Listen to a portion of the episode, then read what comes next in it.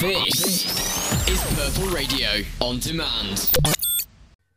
Hello, everybody, and welcome back to the Knockout Podcast, episode uh, 45 now. Um, yeah, we're back for another week. Uh, we were just talking before we came uh, on air that we, we seemingly got ar- ar- around about 330 uh, viewers on our second last podcast. Um, not quite sure how. Um, we know it was a, McGregor week, um, so the algorithm clearly likes McGregor, so we'll just keep saying McGregor, McGregor, McGregor. Yeah, there we go. That should uh, boost us up the algorithms, but um, yeah, me and me and Jack are back for another week. Um, Jack, how you doing? Uh, yeah, doing doing pretty good. Um, it's absolutely freezing now. I know we had in the summer. We were always complaining about how hot it was. Um, now I'm freezing. I know Snowed we've quite had, a lot we've had a lot of snow. Um, here in Durham. Everyone's been uh, everyone's been snowing down the big hill, or snowing down, sledding down the big hill, and and you know, I love I love everyone putting it on their Instagram stories because honestly, if if it wasn't on everyone's Instagram stories, I would not know it was snowing. So it's great that I've just got everyone keeping me up to date. I don't Fair need to enough. see it, but anyway, well, uh, enough of the snow. Um, yeah, we. Today we're going to talk uh, UFC Vegas 18. I think that's what number they're on now. Um, Overeem versus Volkov, um, and then move towards a uh, well a, a a piss poor, for lack of a better word, um, pay per view at the weekend. Which, uh, although has got an intriguing main event, uh, has got not really a whole lot else to it. Um, but we'll get to that in a minute. We'll No, I mean- Maycee Barber is the co-main, and that tells you everything you really need to know. Yeah. Um, Maycee Barber coming off a loss and Alexa Grasso, I think, also, oh no, coming off a win, but I do, I do like Alexa Grasso, to be fair. Um, can't argue with that. Um, I Yeah. don't know, but yeah, I hope she boxes Maycee Barber up, but we're getting ahead of ourselves. Yeah, we will we will return to that thrilling co-main in uh well, probably about 20 minutes. Um, but we'll start with um Volkov versus uh, Overeem. Um, do, you want, do you want to start at the top or, or, or should we sort of work work our way up?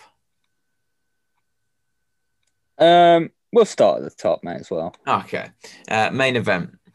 Volkov defeating Alistair Overeem, uh, second round TKO.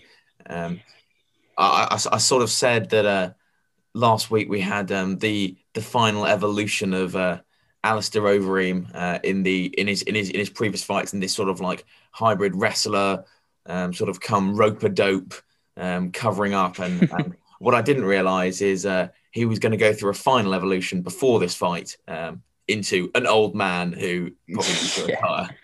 He did like he did not look very good at all. Um, he looked like he did like yeah, a lot of the similar things, like just backing up to the fence quite often and covering up. Um, but kind of the main differences here to other fights is that he looked kind of offensively fairly impotent. Like he had what he tried to do a few times was he'd swing in with like a big overhand left and then try and clinch off of that, but Volkov managed to frame and deny it every single time he tried it. Um, so he could not get like any clinch or grappling game going at all. And he also looked um, like very fragile. Um, he got hurt by jabs like multiple times, like they really stung him. So um, yeah, he's he just looked like an old man in this fight. no Overeem or nothing left. It was just old man. Yeah, no, it was a uh, a really um, sort of, sort of sort of sad performance. What I- as I said, as I said, you mentioned there, um, he was very slow. Um, I think also he, I'd, I'd found in his his other fights, he'd been quite good in terms of um, fighting or sort of, sort of you know his distance. If he was if he was going to fight a distance, sort of like he did against Rozenstruik with the leg kicks, not getting into anything too um, too chaotic. He was he was good at doing that. And then sort of in some of these later fights, he's been good at sort of getting in range, getting in the clinch, getting his knees off, or, or, or getting the takedown. Here, he was just sort of like stuck between two, and he was just sort of standing in the pocket. Yeah. Um, and against a guy like Volkov with his reach, as you said, just jabbing him, um, going well, well, well enough to the body, given um, that that that high guard that Overeem um, sort of takes up, and and when him, sort of shelled up, it was it was really easy pickings. He was sort of jabbing, going, going sort of through the guard, around the guard, um, and it was, yeah, I mean, a solid, solid performance, but a marked, markedly uh, regressed Overeem in, in this in this in this performance. Yeah, it is difficult to say how much like he's necessarily regressed and how much was due to um, Volkov. Like I think he did have particular trouble with the range of Volkov. Um, it meant that he really Volkov had went over him, tried to like get into the clinch. It's Volkov had kind of so much time to see it coming because he's so much further away than like other people might be, um, which meant it just had those like extra split second or whatever to get the frames in and frames in and just deny it completely. Um, but I think he did look far more fragile, um, as I said, uh, compared to other fights, and that is one of the things that like you really look for if you're looking for like a downturn in a fighter. Um, and that was pretty clear to see. Um, Overeem really couldn't take much punishment at all. Um, although, like he did, obviously by the end of the fight, absorb quite a lot. Um, very little things were hurting him. So yeah, yeah uh, impressive by Volkov. Uh, he did what he needed to do, and he looks he looked far more aggressive, I think, than he has in some previous fights. Um, so that is like kind of a a good point for him, and obviously a good point being able to at least deny the clinches and not get kind of grapple out grappled very easily like he has in the past. So somewhat of an improvement. So it'd be interesting to see what he does going forward. Yeah, I think um, much talk has been made of um, him perhaps fighting the winner of um, not next week's main event, but perhaps the weekend after that. We we've we've seemingly got a, a run of heavyweight main events, uh, and I think I think Rozenstruik Gane is coming up in in three weeks' time or, or two weeks' time, and perhaps yeah. the winner of that makes um, makes the most sense for him. Be as you said, much improved, more aggression, more um, urgency uh, in his in his in his offense, and um, yeah, I think um, stopping the takedowns um, was certainly much improved. I, am I'm sure that's something he's been um, was was working on in preparation for this fight, and as sort of a, a consequence of that um, mauling he, he he received largely at the hands of Curtis Blaydes, probably about six months ago. Um, but yeah, good yeah. win for him. Um, who knows with Overeem? Um, I think I'd probably like to see him retire. I'm I, he probably won't. It it depends. You know, we talked we talked last week about um, um, that contract he had, and he he is he is getting paid well. So um, it depends how many fights he's got left on his contract. Um, but I, am I'm, I'm I'm sure he'll he'll be keen to sort of step down the heavyweight ladder again, um, fight a few more times against other guys, and and, and see out his contract because um, this this sort of attempt at a um, a title run if it if it ever really was that more than sort of like a um, a, a, bit a bit bit sort of jokey within the MMA community. It, it's sort of clear that he is now um, beyond sort of the top seven, eight, nine, probably ten in the in, in the heavyweight division. Uh, yeah, he did say like I think after the Rozenstruik loss or something, he did say this was the final run. Like he wanted to put together a win streak, and when the win, he wanted to then obviously take that to the title. Um, but if that win streak kind of failed, that he'd retire. So he might do um, if he stays true to that. But generally, MMA retirements don't last. And um, yeah, his contract, I don't know if he does have like, if he has a, only a couple of fights left on that, he'll probably, he'll probably fight those out because why not? Um, yeah, I could, I could see him doing that. Um, it just depends. I'd probably like to see him retire, but if he gets like has one or two more fights against lower ranking heavyweights, he'll probably he could win them both. Um, yeah. So yeah, it, I don't know. It's not. Don't, he's not looking like terrible, terrible. Like it's just that this fight was quite bad for him. But against yeah, certainly lower people, lower ranked people, I could see him. Um, I could see him doing a bit of better job. But also as I said, he looks a lot more fragile, so he could end up just getting absolutely slept by them as well. Um, so who knows? It's kind of the the way at heavyweight. yeah, and and the way with these sort of old older UFC stars, there's a very much a, a go out on your shield mentality when it comes to retirement. Yeah, definitely. But yeah, we'll uh, we'll move past the main event. Um, I mean, we go to the to the co-main. Um, so seemingly with uh, Sand, Sandhagen fights, um, we don't we don't we don't seem to have a whole lot to go off. I remember we went in to the Aljamain Sterling fight with a whole lot of intrigue to see how that one would would go, and that lasted sort of all of a minute. And um, we went into this one perhaps with not the same level of intrigue, but still this was a, a fun matchup.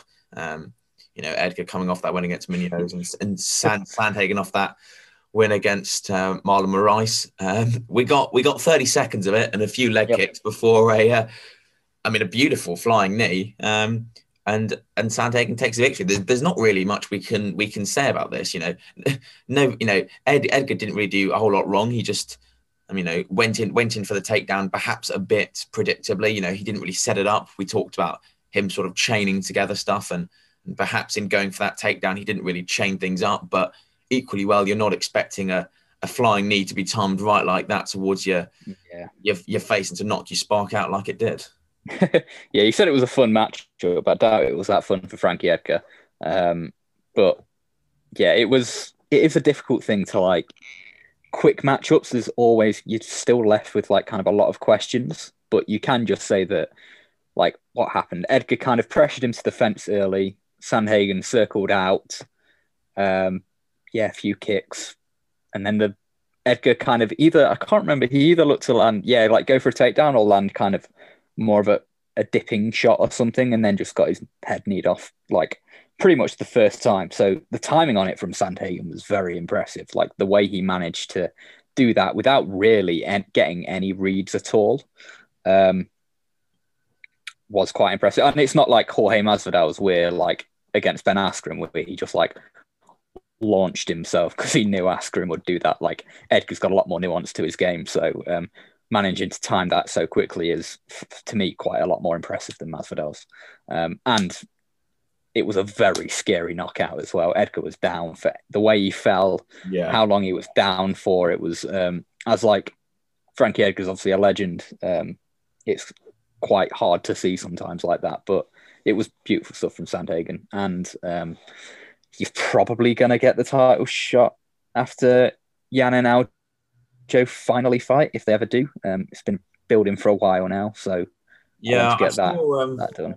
I saw something today. Uh, him, I, I, presume, in some interview saying he he would entertain um, the possibility of a of a a, a returning uh, TJ Dillashaw Ooh, sort of final yeah. eliminator. Um, which I can I can I can get on board with. I think I think I'll also if he chooses to turn down that fight, um, he he is the number one contender and he should get and he should get yeah. The, you know if, if if that fight doesn't come to fruition for whatever reason, Sandhagen is your man to fight the winner, as you said. But the uh, a, a, a Sandhagen welcoming back TJ Dillashaw after his um, sus- suspension is a is a nice nice alternative if uh, if not. Yeah, that's true. I haven't heard. It's weird because I haven't really heard anything about TJ Dillashaw because his suspension is now up. It was yeah, it over was early, like early, last month. Yeah, it wasn't it? Up for a month, and we haven't heard anything really. Um, a few fighters calling him out. Yeah, it was January. Um, so yeah, a few fighters calling him out, but um, from him, I haven't really heard anything. So yeah, it'll be interesting. Um, if they give him a title shot straight away, that would be awful, terrible matchmaking. Um, I'd hate it. But something like, yeah, Sandhagen, Dillashaw actually sounds really, really good. Uh, someone else called him out recently. I think Jose Aldo called him out as well, didn't he? That's um. So that could be all right as well. So yeah, I yeah, wonder I whether it's it. um something. Perhaps it's uh he he's got to. Well, I'm, I imagine he's still in the uh in the UFC um testing pool, but I I, I wonder whether he has. He will to, be, yeah. I wonder whether he you have to serve uh, six months after your your suspension before you're allowed before you're allowed to fight. I've I've no idea what the um what the rules are. I don't know. I should probably know more about that. But like, I think I think when they're on suspension, like the two years, he should he remains in the USADA testing pool. So USADA should be testing him over those two years. So he shouldn't have to wait six months because the six months was for retirement where they weren't getting tested um, yeah. over all that retirement time. Um, and then they have to wait six months um, to get back into the pool and make sure that like they've not got any kind of long term things. Um, whereas Dillashaw should have been being tested the whole time, so I, he shouldn't have to wait six months. he should be able to just fight from the suspension. Yeah, we we shall see. Um, anyway, Yeah, like uh, with Jon, with sorry, yeah, with Jon Jones. Um, yeah, sorry to interrupt No, uh, again. Jon Jones, I think his his fight with Cormier at two fourteen was booked before he finished his suspension, and when they went, they had like the press conference. Jon Jones was still technically suspended, which was like one of the things DC was like saying to him at the press conference. Um, so yeah, you should you don't have to go through that six month delay yeah, when you're when you were suspended. So yeah, you should be eligible to fight. yeah, there has been. I haven't seen him sort of pop up in any interviews, but um, I mean, the the sheer fact, as you say, that that pe- people are mentioning him and calling him out must mean that he's uh he's he's nearing a return. Um, but we'll we will we will see. Um, elsewhere on the card, uh, I mean, Guida Johnson was, uh, um, you know, what everything everything we sort of expected it to be. Um, Clay Guida sort of grinding it out. This was, you know, we we said, oh, Michael Johnson looked um, looked good in his good in his last fight against Thiago Moises. You know, in in that in that first round, uh, he did not look uh, that good. There was a lot of swinging and missing, and a lot of sort of Yeah, that's what I was going to say. It was everything, ex- it, kind of everything what we expected. But What we expected was Michael Johnson to look good in the first round and then completely implode. Uh, what happened instead was he just didn't look good at all. Yeah, Um, so yeah, that was the fight. yeah, it was just um, not particularly interesting. No, not the best of. Uh, Pantoja Kape, that was fine. All right, nothing, nothing to report. Uh, we'll, we'll go to uh, the last one that we sort of previewed heavily, which did get fight tonight. I just checked that now. Yeah. Um, Beneil Dariush, um, Diego Ferreira, Beneil Dariush taking the um, split decision, although I probably thought he should have won it unanimously, um, but that's sort of by the by. Uh, yeah, well, I found it a bit weird to, that it was a split. Um, I thought that it was fairly clearly Dariush that won this. Um, I don't know what two rounds you'd give for here. To be honest, I think I'm trying to remember the rounds clearly, but in my head, 30 27 for Dariush would have been a not terrible score. Um, so yeah, a bit of a bit of a weird scoring, but a very fun fight. Um,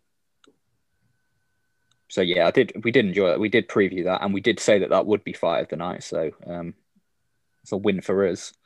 Um, and yeah, no, I did really enjoy that one. What, what do you think of it?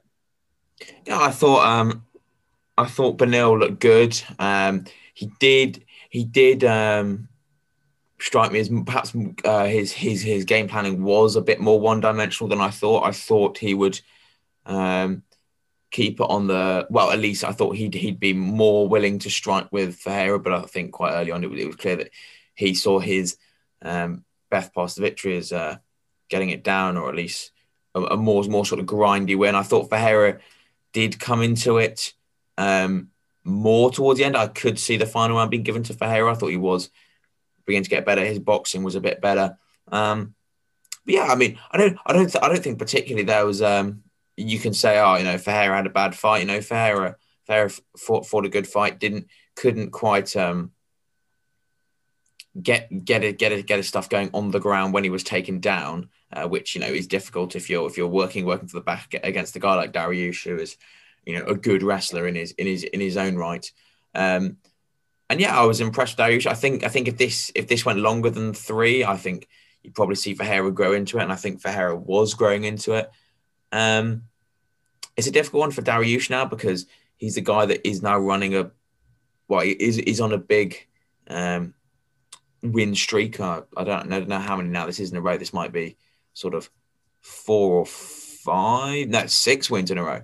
But he's a guy that provides probably quite a tough test for a lot of fighters. I think probably a lot of the guys above him would would wouldn't mind it, but it, it doesn't really provide much upside um, fighting him because um, if you fight him and uh, if you fight him and lose, then that's obviously bad. And if you win, I'm not sure you, you get a whole lot of credit for win it for, for beating him. Yeah, this is, this is groundbreaking analysis. If you fight him and lose, that's bad. Yeah, there you go. Um, yeah, no, I, no, I do get what you mean though. Like there is there isn't much to gain from a win against him, and obviously a lot to lose. um, yeah, no, he is like just kind of a a tough matchup for a lot of people um, due to him just being fairly competent everywhere. And we said he's not, yeah, and like, he isn't very athletic, and that does go against him, but he is still like crafty enough to make it a tough fight with everyone apart from the really upper echelon. Um, so yeah, it's not a very high value fight that people want to be taking. Um, but I found it, yeah, like Ferreira just really couldn't get kind of his own game going. Like he didn't pressure Dariush at all. Um, he had a lot of trouble being able to do that. Um, so he kind of relied a bit more on a kind of pocket countering game. So like Dariush would lead, Dariush would initiate, um, and then Ferreira would uh, counter him in the pocket, and that did work for him a decent amount. Um, but he just really wasn't able to stop the takedowns. Um, it's like very um, kind of low level analysis, but like that's just what it comes to. Like he just couldn't really stop the takedown, um, and then couldn't get much going from his back because um, it's very difficult against a competent wrestler. Um, so yeah, it was a bit disappointing for Dariush. I really do like him as a fighter, um, and he is getting on a bit. So whether he gets another kind of like run towards the top of the division, I is not guaranteed. So which is quite sad. So I'd like to see what Dariush does from here, and I'd like to see what Ferreira does from here. Yeah, we shall see. I mean, in the lightweight division, there's no there's no shortage of fights um, available. I think for some, for someone like Dariush, perhaps could look up for maybe someone like Hooker, perhaps. That I'm not sure that that would be a a bad fight. And and for Ferreira, I mean, perhaps the Drew Dober fight that was that was called off. That's a that's that that's a fun fight um, that that can still go ahead. Um, elsewhere on this card, before we move off, um, what else was there?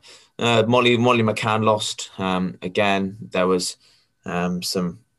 I think I think she had her dad or, or her granddad um, passed away or was or was severely ill. So I think that that might have been playing on her mind, but not her best performance. Uh, Zalal, who we talked about, he lost to, to Seung Woo Choi. Some cracking pronunciation. Um, yeah, that wasn't his great either, but a, a, few a few stuff to talk about and some some good um, some some good fights in there, if nothing else.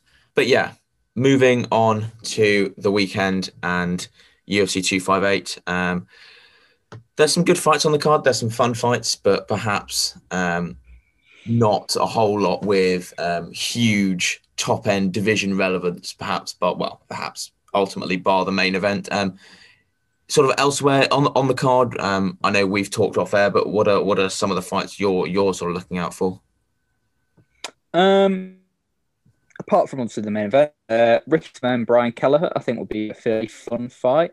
Um, I decently favour Simone. I think he's.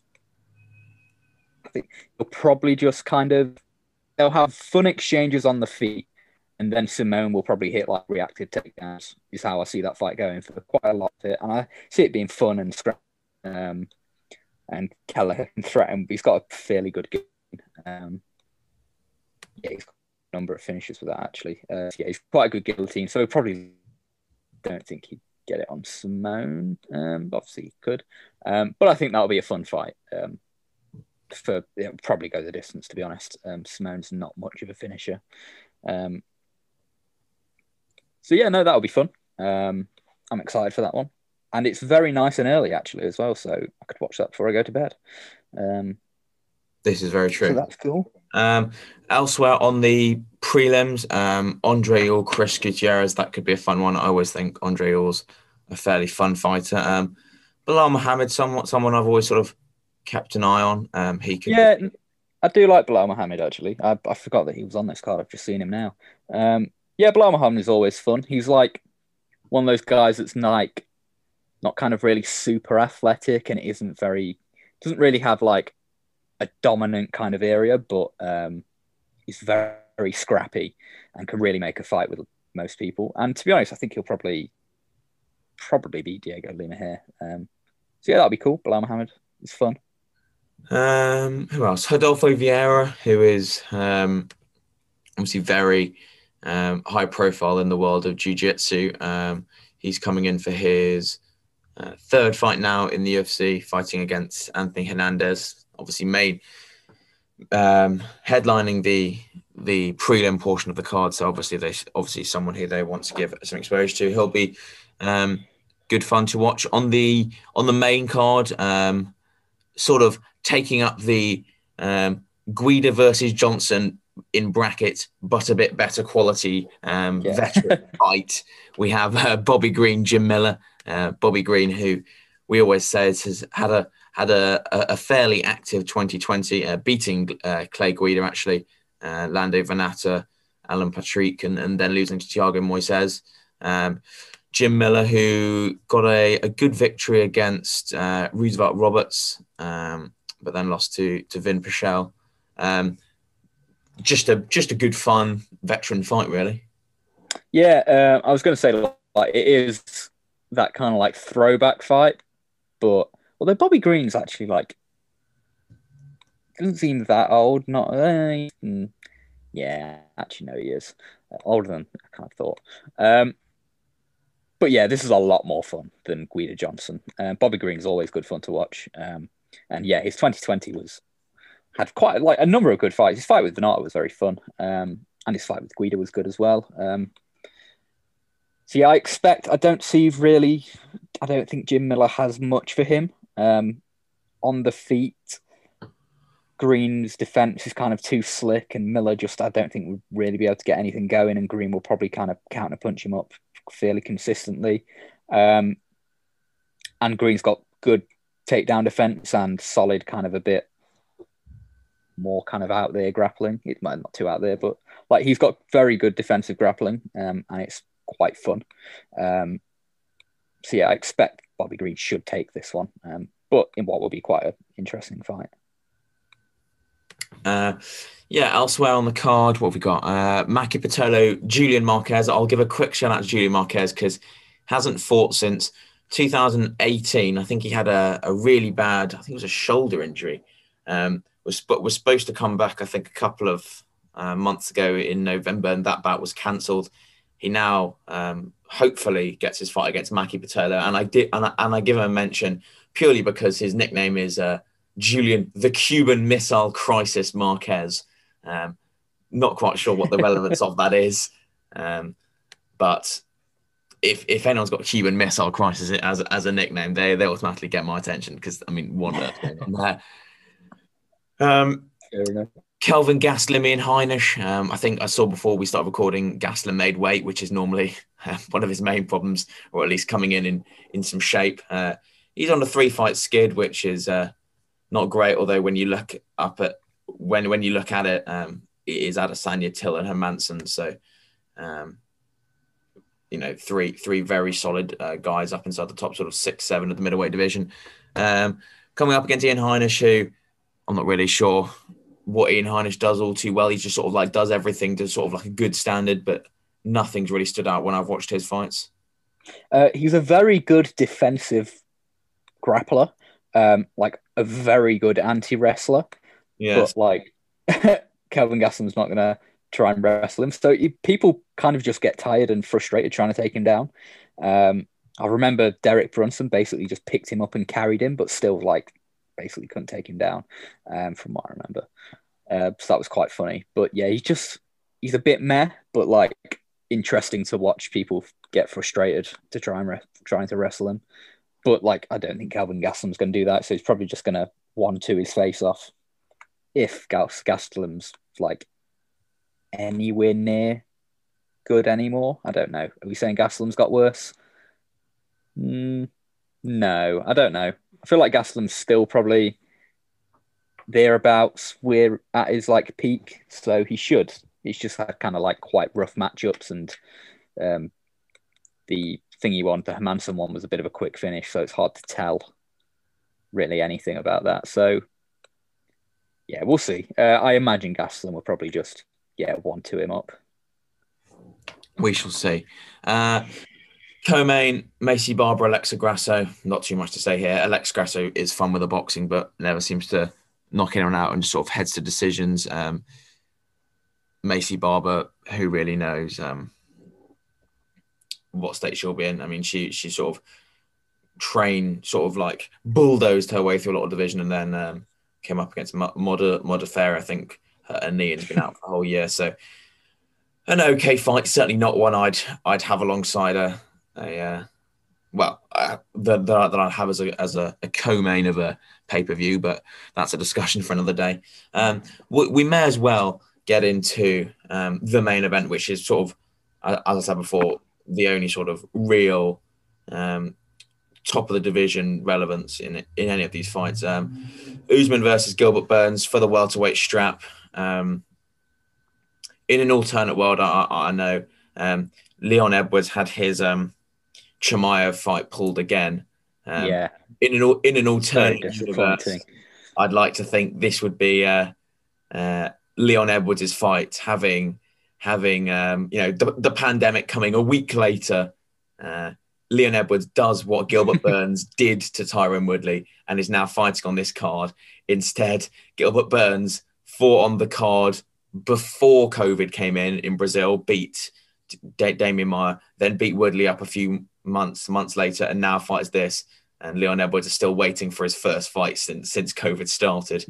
Um, yeah, that is that is my alternate universe, but it is Gilbert Burns here. Um, and I mean, he's a guy that has earned his his spots. Um, he's gone on a good good runs to moving up to welterweight, and this has all got the added um, spice, the added detail of of of them being um, well, them have having been training partners for for so many years. I know Usman's now moved out, I think permanently f- to uh, to uh, join up with um, Trevor, Trevor Wittman and, uh, and Justin Gaethje and uh, Rose Namajunas and all, all that all that group, yeah. which I think is always a good move. I mean, this is this this this is very much a a Trevor Wittman fan club on this on this podcast. So yeah, I always think that'll be a good move. But from a from a sort of very fundamental standpoint, how do you how do you see this playing out? Obviously, we've got Usman, who we think well, who we think who we know is will will have that grindy, wrestly,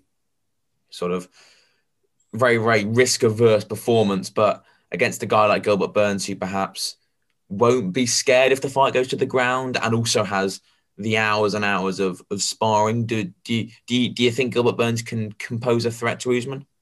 Um, I think, like, yeah, you did highlight kind of the training partners for years, kind of like element of this fight. I think that's very interesting. Um, both training under Henri Hooft for like all their formative years as fighters, um, they'll probably do shows they do have kind of like similarities, but they do also have fairly significant differences as well. Um, so, like for example, Usman is far more of kind of like a jabber and will pull on punches uh, to counter, whereas um, whereas Burns will is a is well, so Usman's kind of more of a pressure fighter. Usman will apply kind of a bit more kind of steady pressure to get you to the fence and then grind you out, whereas Burns will more um, less pressure, but will kind of burst more into range um, and to initiate the exchanges instead of kind of like that constant pressure. Um, and then, yeah, as I said, Usman's kind of more of a like jabber and pull, slip, counter kind of puncher. Um, whereas Burns is kind of put up put up a high guard, feel you connect, and then throw a left hook after it, um, which is what he did to Demian Maia. So like, and Usman and um, Burns is more kick heavy, although Usman does throw a few kicks, mostly front kicks. Burns is the more consistent kicker of the two. Um, but yeah, then another thing you said, um, which is kind of like Usman's, the way that Usman kind of approaches fights is very kind of like path of least resistance sort of way. Um, whereas other fighters, some fighters want to go out and just fight their set kind of game every single fight. Um, slight make slight adaptations to the opponent. Usman is a very much kind of he will change quite a lot of his style to suit the opponent. And in this one, I think we'll see a lot less wrestling. Um, I think he'll still push into the cage. and I think he'll still clench him against the cage, and we'll get long periods of those body shots um, that he lands against the cage. But I think it will be a much more kind of counterpunch or kind yeah, can't probably counterpunching, um, like a kind of more aggressive counterpunching, say like the Covington fight. Um, I think we'll see something more similar to that from Usman, uh, which is good because um, the Covington fight was very fun and the Masvidal fight wasn't that fun. So I hope we see something far more akin to the uh, Covington fight than the Masvidal one, and I think we will. Yeah, I think um, you saying there that that that sort of path path of least resistance. Um, when we were looking at the well, when when the when the Usman Covington fight took place, I, I'm I'm not sure there was even a an attempt by Usman to to uh, initiate a takedown, and that and that's that's because he recognised um, Covington's strength on the ground and and um, you know in much in much in much much the same, but a, but a, a slightly different way. Burns Burns holds that that that strength on the ground um, in more of a sort of jujitsu submission sense. So I, th- I think I think he'll probably try and um, still look at to to push Burns to the cage and to have that sort of grindy clinch work um, that he did with Masvidal, but but perhaps yeah. not with the added threat of the takedown. Um, but I, I think I think that's probably his best shot. I think if he keeps this out in the open and tries to to sort of stay with Burns in that sense, I I don't know. I've I've not I'm not sure how Burns will go across 25 minutes and and and as a sort of technical striker, but I, I wonder whether Burns might have the the the slight edge if it if it if it stays standing for or, or at least in the open for for for the duration of the fight. Um, yeah, I don't know. I can see like Burns does hit. He does hit very hard. That's one of the things that kind of like as he's settled in to be more comfortable on the feet, his power has really developed. Uh, like he knocked out Demian Maia with one shot. And Demian Maia has a pretty solid chin, even at his age. Um, and he knocked down Woodley like a couple of times. Um, and Woodley's like Woodley can take a hit fairly well. Um, so Burns does hit hard, but I just see that um, I think Usman is probably. I think Usman can. One thing Usman can do is probably adapt over the course of the fight better than Burns can.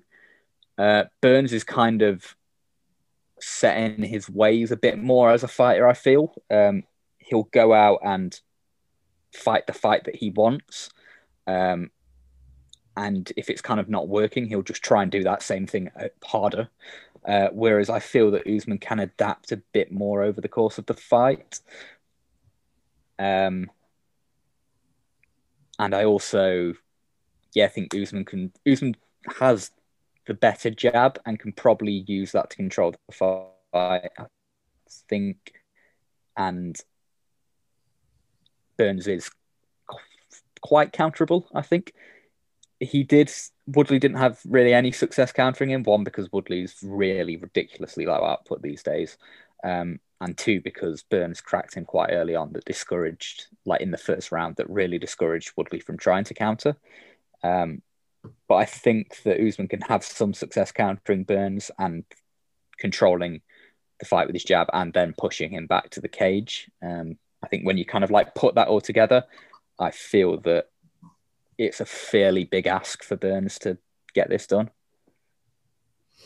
Yeah, I I think I think it's perhaps closer than than uh, than some of the some of the betting lines suggest, but I I, I just think um, coming back to perhaps perhaps some of those sort of more intangible championship know-how um, uh, that's that that doesn't make for much sort of compelling analysis. But uh, I, I, wonder whether Usman's just been there, done that too many times, and he, he will just he'll just find a way um, to, to, to, sort of grind something out, and and will find a way to take the fight um, into the depths and and and into the areas where where it becomes clear that, that he's got the advantage. Um, I, I think another thing to say is is the Trev Wittman thing. I think Usman and Burns, obviously, they have trained together a whole lot, and obviously it's different for these fights. I know, um, I was listening to. I think I think it might have been on the on the embedded um, things they were they were talking about, or or, or might might have been in the countdown. Um, Henri Hooft was saying uh, he didn't he he doesn't game plan. He just sort of teaches his style, um, which I think and I mean whilst I think there probably will be more game planning against Usman because they've got they know so much about yeah. Usman. Um, I wonder whether um, Usman and, and and and Wittman, we know what Wittman's like with a with sort of adjusting to a game plan. I think Usman will know where perhaps he he has got the edge on Burns through all those sparring and, and, and through knowing his own strengths and and and perhaps Wittman is is the, is the kind of guy to sort of like weave that all together into in, into a few small adjustments and a and a coherent game plan. Yeah, uh, I think I don't know if I imagine that Hooft did work with Burns in camp, but I know that uh, Henri Hooft said he's not going to be there. He's not going to corner either of them. Um, he's kind of like sitting this one out, um, which I don't know makes sense. Um, like uh, I feel like Usman left in part because um, because he wanted to get training with Trevor Wittman Because why wouldn't you? Uh, but I feel like probably a, one of the big motivating factors for Usman leaving was um, kind of Gilbert Burns' rise. I think he left kind of like mid, uh, kind of like early mid or mid um, 2020, um, and this was after Burns had beat Maia, and maybe even after the Woodley fight. Um, so, like seeing your probable next, um, like your probable next title challenge being one of your teammates, I can like understand why Usman kind of was like, yeah, it's probably now time to leave and get into some training with some other people if I want to. Um, so yeah, I don't see. I just yeah see it. It'll be interesting if it does go to the ground. It's one thing we haven't really talked about because I don't think that um, Usman will choose to wrestle heavily, and I think that Burns would have real trouble taking him down. I'd imagine. Um, so I don't see it being on the ground that much, but if it does, it will be quite interesting. Um, Usman's a very kind of crushing, not he's not like he's sort of like Khabib in some cases. Um, some of his tactics against the cage are very similar to Khabib, but he's a much less dominating force on the ground. Um, he's not as good a passer. Um, he's not as good at ground and pound, and he's not as much a submission threat as Khabib is. Um, so I think there are ways that Burns could like Burns has got qu- a, quite a nice armbar, um, so he can threaten with that, um, and also sweeps and stand ups as well. So um, it'll be interesting if it goes to the ground. I'd quite like to see them grapple, but I just don't know if we will. Yeah, we will see. I think uh, I think I'll lean um, towards Usman and all this, but yeah, I think um, I think we probably will see a more stand up fight than than perhaps we have seen in in, in, in previous weeks or previous weeks yeah. in, in previous, previous weeks.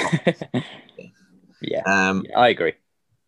Yeah, we, we we shall see. Um, obviously, we'll be back next week to to review all of that. Um, I've just had a look at next week's card, and it is uh, all I shall say is it uh, three of three of the five fights on the main card are, all, are heavyweight. Uh, oh, no. One of one of the other two is women's bantamweight. So um, I, am not sure how much enthusiasm you'll have. Maybe maybe a uh, Arlovsky, Oleinik, uh, Derrick Lewis uh, heavyweight main card will will will grow on me as the days go on. Um, I doubt it, but but we'll we'll we'll we'll see where we are. Um, That's a genuinely awful card. I've just looked at that. Jesus. Um, that's one of the worst cards I've ever seen. Like, just like kind of not looking too deeply at it. That is terrible. yeah, so look forward to that. A UFC gift. Truly. Um, but yeah, unless unless you've got anything else uh, you you wanted to mention, Jack. Uh, no, that's about it from me. All right, lovely stuff. Well, uh, thank you for listening, everyone. Um, stay safe, uh, and uh, hopefully we'll see you uh, this time next week to be uh, to talk uh, some more on the Knockout Podcast. See ya. Purple Radio Podcasts. Thanks for downloading this Purple Radio podcast. For more great content and to listen live, head to purpleradio.co.uk.